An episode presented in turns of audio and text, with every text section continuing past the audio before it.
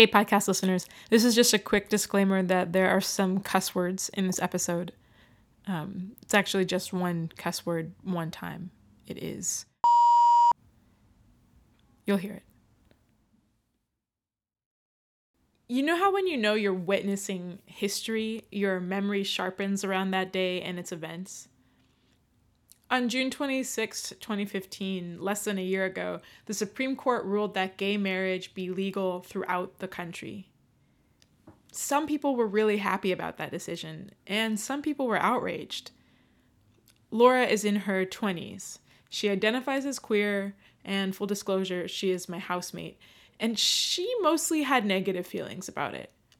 She plays soccer a couple times a week, and she was watching the Women's World Cup with her team when the news came out. Um, so the whole the whole group of people and one of my friends, Dave, um, was like high fiving me about it and really excited, and I was a bit grumpy because I was like, look the the issues that the LGBTQIAA, all the adject or all the acronyms. Uh, community deals with are so far greater than like just a piece of paper which is an institutionalization of a commitment that i think is important. I think it's really beautiful that people make that to each other but i don't think that it necessarily like that paper and the ceremony involved with it and the materialism and the consumerism and the societal expectation that we'll check one box and then the other and then the other until we all have mortgages houses and babies is not something that i subscribe to. And it also was a very important important time for the movements in Baltimore and in Ferguson, and I felt like like we were making this huge, huge deal about gay marriage when like you know many of our citizens and people of color don't feel safe in their communities. You're listening to Last Call, an oral history project about New Orleans' disappearing dyke bar scene. Today, a few perspectives on marriage. Well, it is pretty much one of the major um, ways that the patriarchy came up with for controlling women and children. And that, like I said, that's just me. I have nothing against it. But that is one thing I don't fight for. I really don't. Because of the way Leslie and I have been together and how well we have been accepted from everyone, I don't feel a need for that for me one of my pet peeves is don't call someone your wife unless you really need it. You know. See it, be it, do it. Um, don't do it if you don't need it. Don't do it if you're not willing to work for it. Um, because marriage is is a day to day um, work. It's work.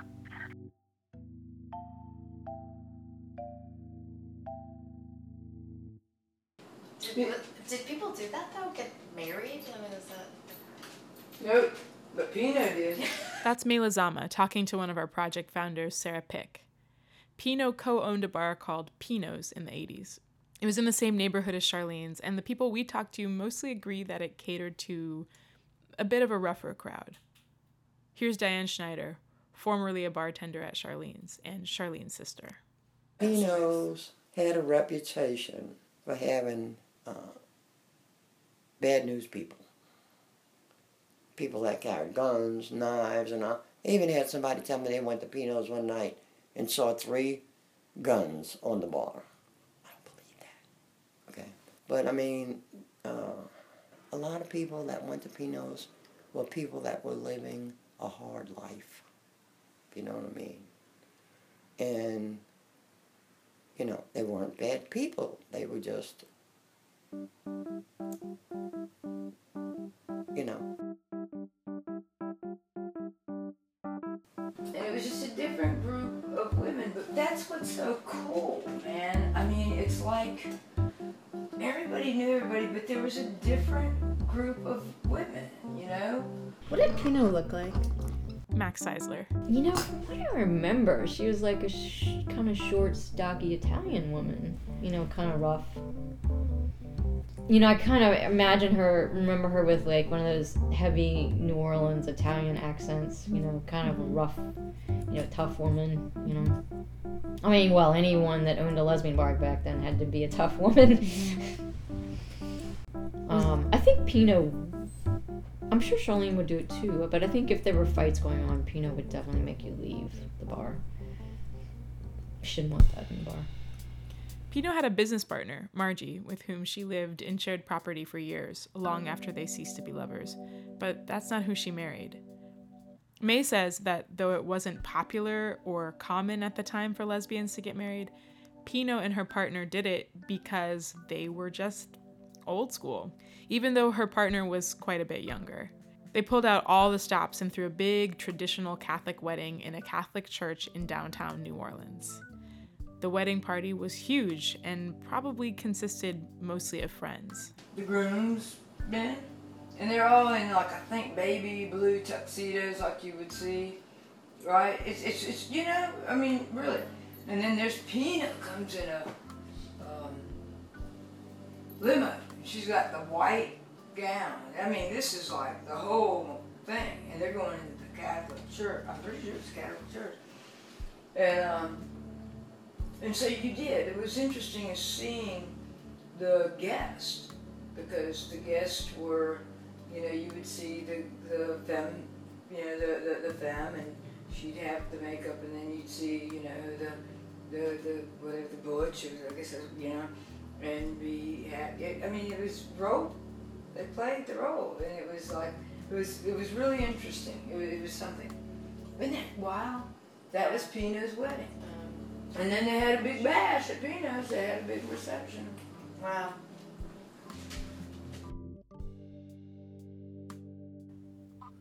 I think everybody needs to celebrate their relationships one way or another, however they want to do it. Our mm-hmm. relationships deserve to be celebrated. Donna Bechet and her wife Paula Kilborn had two weddings a big one in Louisiana with all of their family, and a second legal ceremony in New York City two days later. Donna says the Louisiana wedding is the one that they consider to be their anniversary. That day was so special and important to them that it sort of lives on in their living room. Yeah. You have actually, I think maybe you even have like a kind of shrine to your wedding in your house, or the one last time I was there. We do. Yeah. We do. We have um, we have our anniversary picture and wedding photos hanging over the uh, fireplace in our, our living room, and uh, you know, just some little pieces of stuff here and there. Our wedding was a big event. Our, our Louisiana wedding was a big event. We had over 200 people at the balcony. Um, we're very traditional. Paula is especially very traditional. She really, really wanted me in the big white gown. hmm Okay. um, most of our families were there. As a matter of fact, two of my brothers gave me away, did the traditional walking me down the aisle. Um, one of Paula's brothers walked her down the aisle. Um, her sister was one of my bridesmaids. One of her her great great niece was also one of our bridesmaids. Um, my grandson was a groomsman. Um, our granddaughter was our flower girl. My daughter was my maid of honor. So we had lots and lots of family in our wedding. But when we when we were married, we became a family, and that included everything. You know, our families are merged. Her her sisters and brothers called me their sister, Mm. their sister-in-law, and the same thing with mine. You know, my mom called Paula her daughter. For Donna and Paula, family was a central part of their wedding and their marriage. Only two family members didn't come to the wedding, and only one person, Paula's sister, didn't come because she was opposed. because she, you know, was brought up in the Baptist church and she didn't believe in the gay marriage thing. And uh, I guess about a month later, she was looking at our wedding pictures and she was like, "Oh, I am so sorry, I didn't come." Donna and Paula were together six years before they got married in 2013. And for Donna, at least, everything about getting married and being married to Paula was exciting and rewarding for her. They learned so much from and about each other in the process of planning their wedding that Donna says the whole experience brought them even closer together, which surprised her. She was married once before, and that whole experience was so different than this. She didn't really want to talk about it. I will say this. Um, when I got married before, it was out of fear.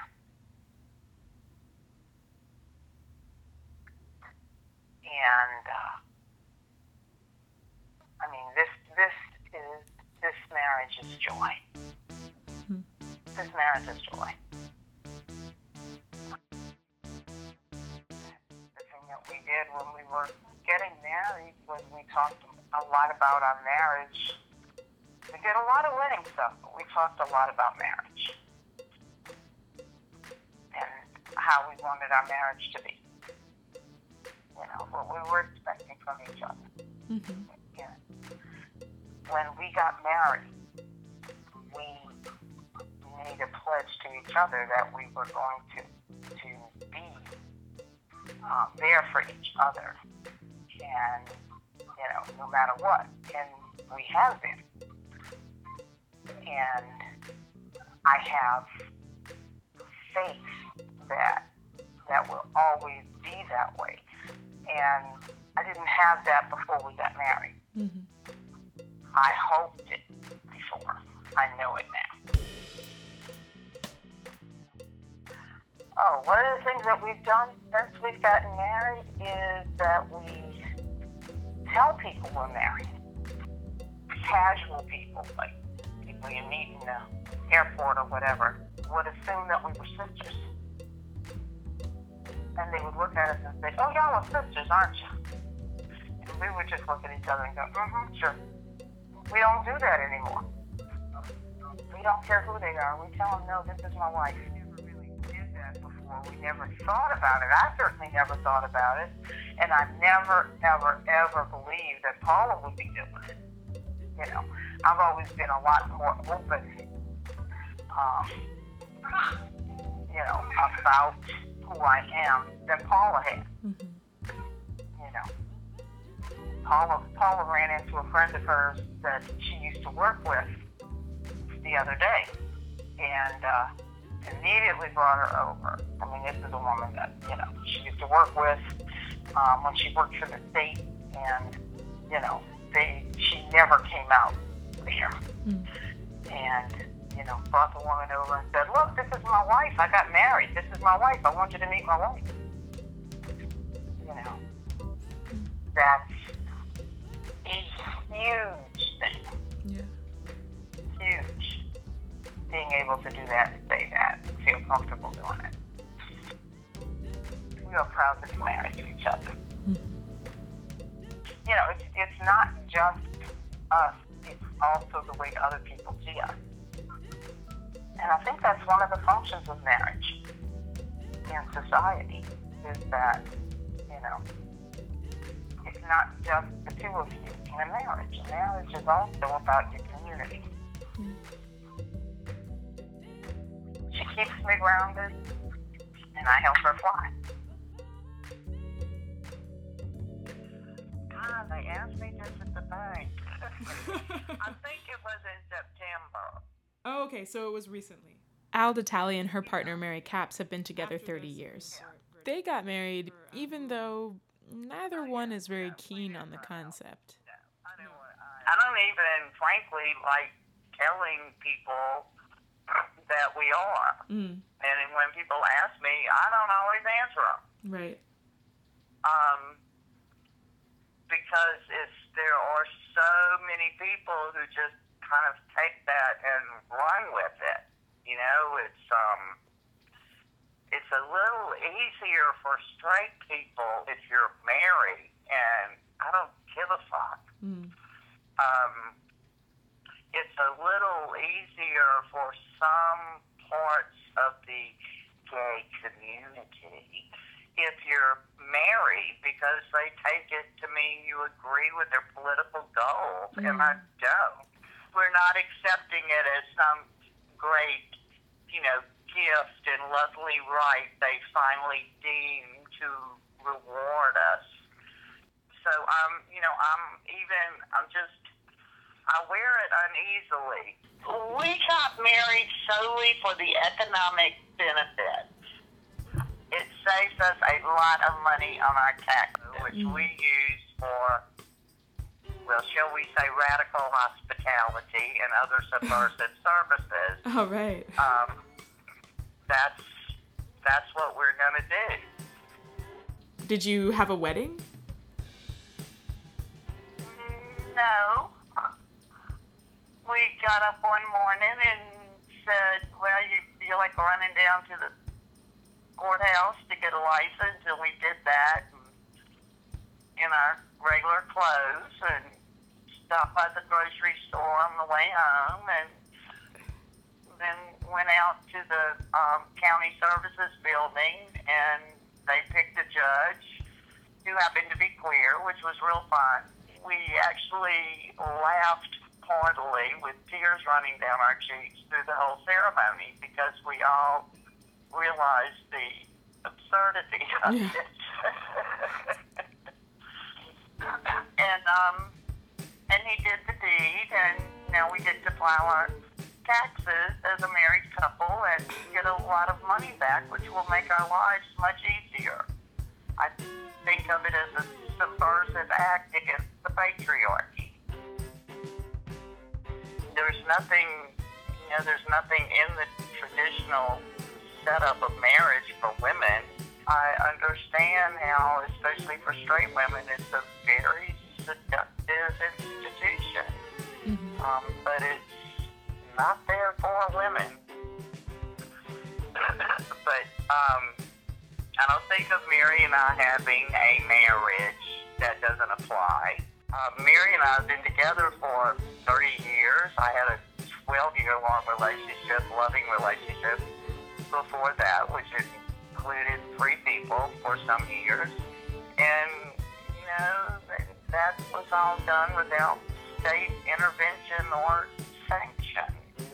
Um, that was, you know, that uh, decades ago, that was my big beef against marriage, not even considering it for ourselves, but just that it it kept us from imagining, it kept us from being real and authentic with those people that we wanted to form some intimacy with because it was so easy to fall in these prescribed roles Mm.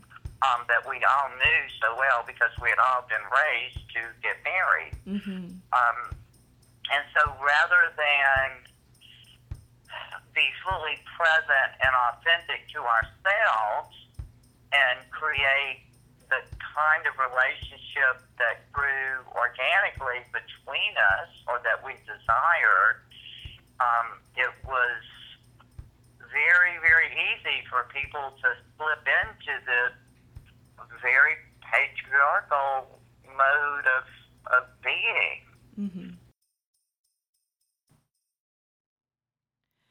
A little more than a year before the Supreme Court ruling, one of our founders, Rachel Lee, talked with Juanita Pierre. She and her partner, Leslie Martinez, have been together 37 years now. They owned a business together, raised children. Here's what she has to say on the subject. I don't never need a piece of paper to tell me that you're married. I don't I don't need that. Because of the way Leslie and I have been together and how well we have been accepted from everyone, I don't feel a need for that for me. If Leslie walk out that door today and go even to the store around the corner, the owner's gonna say, Where's Nita? I can't get no more committed than that. Oh, yeah, and also, I'm not gonna spend that kind of money just to show anybody that we are married. Like she says, it doesn't make sense to spend all that money for everybody else to have a good time. You cannot eat all the cake. You cannot drink all the alcohol. You cannot do this. You cannot do that. And then when it's over, when you gotta come in, you gotta clean up your house, and then you have to regroup. If I'm gonna do something, I'm gonna do something that's beneficial for me. I can take that money, we can go wherever we wanna go and have a damn good time. Hmm. We We can go on a trip. We have a good time, You know what. I'm saying? we have a wonderful time I'm not- together. I'm not doing it. and I mean, we can take a fabulous vacation with the money because the last anniversary party we gave at 23 years, it took me three years to plan it. Yes, three years to pay for So, it. yeah. They don't never have to legalize it, as far as I'm concerned. Now, if it means that your spouse can carry you on the military papers, then go ahead. Actually, this is the closest Juanita ever came to expressing any desire to be married, in this interview anyway. She spoke with Rachel Lee. No, I really hear you. That's something that's come up a lot with this project. It's just what happens when we get old. What are we doing to And each baby, as long as we living, we're gonna get there. And what, where y'all gonna go? Mm-hmm. Y'all gonna let the governments become one of these senior living centers and because you see, when I get old, I want my baby to be right next to me. And the nursing home ain't gonna put up with that. The nursing home will, yeah, they let spouses stay in the same Room. And room. they gonna let me sleep in the bed with you.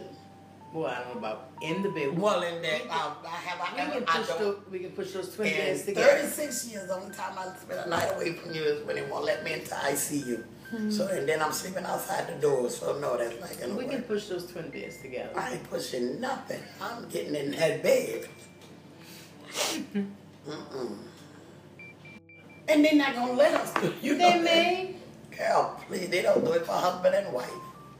How they gonna do it for two women? in Some that husband and same wives don't want to sleep together. I want to sleep with my mama. Well, when you open your own facility for all the gay women, Nah. they will have to let you get some I get some twin be beds, so some queen nice. queen size beds. Oh, that would be so nice. To know when you get old, because some of us will be with our partners Yeah. until death do us apart. And that would be so nice for us to be able to, baby, we're going in the living center. And you know, that's an idea too, to open a gay living center. Ooh, yeah. Call it Golden Kiki. Rainbow Connection. Uh, second Honeymoon. The Love Boat? Proud Princess Palace? Mm, retirement Homo?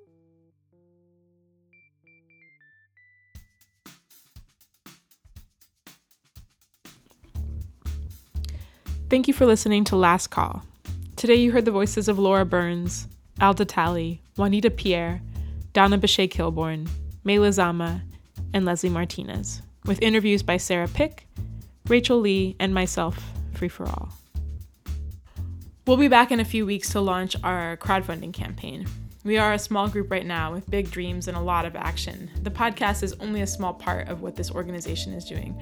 We are also continuing to collect oral histories and creating original theater based on the interviews. And uh, if you'll be in New York City on March 3rd through 6th, you could catch us at the Pulse Festival. We're participating in an awesome project called Eulogy for the Dyke Bar. There will be a listening party featuring some of our podcasts and two of the performers from our show, Alleged Lesbian Activities. Um, Hannah Pepper Cunningham and Asia Benet Palmer will perform some songs and scenes from the show and make some other appearances. Um, you can find more about Eulogy for the Dyke Bar on Facebook.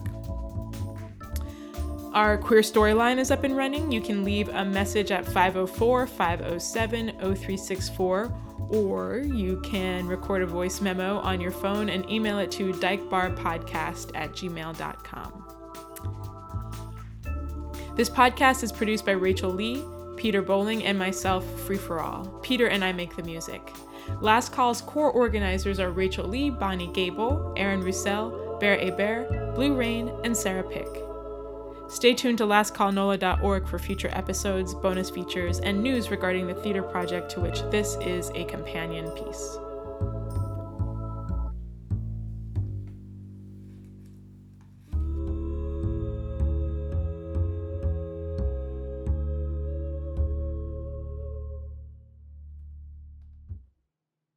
I tend to agree. You agree with that one, huh?